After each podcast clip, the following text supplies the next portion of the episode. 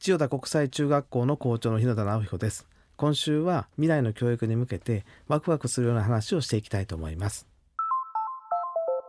未来授業。この番組は暮らしをもっと楽しく快適に川口義賢がお送りします。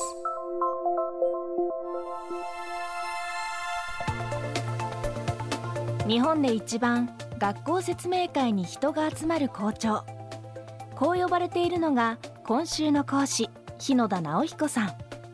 大学時代から日本の教育を変えることを志し塾講師社会科の教員などを経て大阪府箕面高校の校長に民間人校長として就任。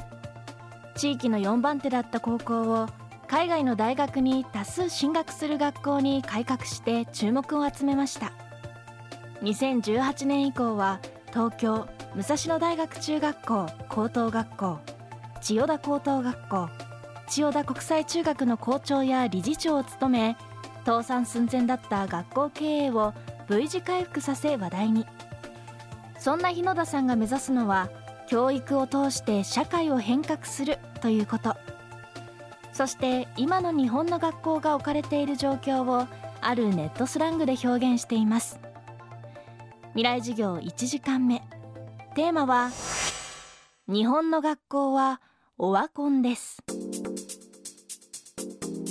日本の学校だけじゃなくて多分世界中の学校がもうオワコンになってるのかなと思ってます。でそもそもその学校は近代資本主義社会において、まあ、労働者を大量生産するために作られたものですから資本からすると、まあ、都合のいい労働者を大量生産したいだけやということですからそもそも自立してものを考える人は基本的にいらない、まあ、読み書きそろばんができて工場で働けるということが前提やったと思うんです。ただまあ今の社会においては工場労働者は当然いらないというわけではないんですけどもクリエイティビティであったりとかあとはその自立して動けるような人間がたくさん出てこない限りはもう社会課題の解決できないと、まあ、そういう意味においてオワコンっていうふうに定義してます。おそらく1980年代ぐらいからまあ、日本ではバブル崩壊以降ぐらいからもうあの工場生産型の労働というのがそもそも日本になくなりつつありもう第三種産業であったりとか第四次ですよねの産業の方に変わりつつある中で今まで通りではもうダメだという状況は皆さん分かってると思いますからやっぱりもう1990年ぐらいからは本格的にもうそれは通用しないというのが見えてきたと思います。イギリスオックスフォード大学の研究チームによれば20年後には今ある仕事の50%はなくなってしまうと言います。社会の形は猛スピードで激しく変化しているのに学校の形がこれまで通りでいいわけがない。日野田さんがこうした問題を意識するようになったのは幼少期の海外での生活が一つのきっかけになったと話します。まあ、親の仕事の関係で10歳から、えっと、タイの方に行ってですね特に一番大きな経験はタイのインターナショナルスクールのリトルリーグ野球ですよね。に参加した時のことです、えっと、具体的にはですねあっちのリトルリーグは監督は本当に監督するだけでえ基本的に試合の運びはですねキャプテンと副キャプテンとあとチームメンバー全員でブリーフィングをすると作戦も自分たちで考えてメンバーも自分たちで考えて勝っても負けてもですね、まあ、言葉悪くすると日本だと監督さんが、えー、と両腕組んで「お前ら!」とか言って怒ってはると思うんですが、まあ、あっちの場合はですね、えー、と監督はもう本当に温かく監督見守ってるだけ。で、えっと、一番衝撃的だったのは僕ピッチャーやったんですけども8連続フォアボール出しちゃったんですよでも怒られると日本人なのでで、え、2回が終わった後ですね監督のところに泣きながら「今日は調子が悪くてダメなんです」って変えてもらえませんか？って頼んだらですね「君はみんなに任されてチームのキャプテンしてる」と。ピッチャーもやってると。でその信頼裏切っていうのは君であって僕に謝られても困ると。それは君の練習不足であったりとかが原因だから自分で次の週に必死になってあの練習して返しなさいって小学校5年生に日本でそんなこと言います？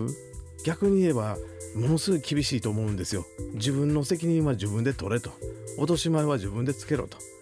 あの言われなくても次の週から死ぬほど練習しました。で逆に日本に帰ってきてですね野球ちょっとやったらまあ、監督は偉そうにしてはると。で練習メニューも作戦も打順も全部決めると。なのに試合負けたらですねお前ら根性足らんと。走ってこいって言われるやないですか。作戦考えて、え練習メニューも考えたのも監督やったらお前が走ってこいですよね。でもなんか現場が悪いって。これって正直言いますね。会社でも同じこと起こってますよね。それが多分自立しない社会を構造して作ってるのかなと思ってる部分がありますですから我々としては特に私としては学校経営もそうですけども、まあ、責任は自分で取れというふうに強力に言われ続けた 結果が今に至っているので、まあ、おそらくそれがあの今後次の20年30年生きていくために一番大切なオーナーシップなのかなと思い続けています。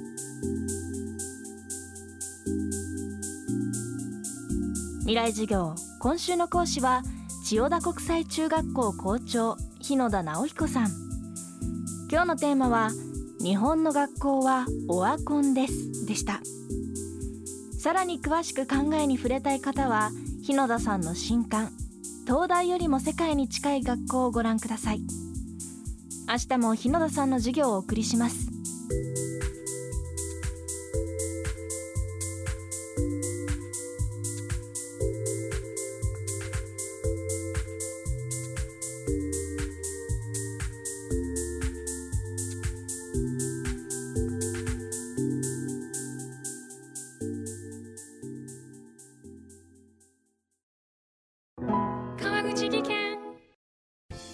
での転落大きな怪我につながるので怖いですよね。足元の見分けにくい階段でもコントラストでくっきり白いスベラーズが登場しました。皆様の暮らしをもっと楽しく快適に。川口技研のスベラーズです。未来授業。この番組は暮らしをもっと楽しく快適に川口技研がお送りしました。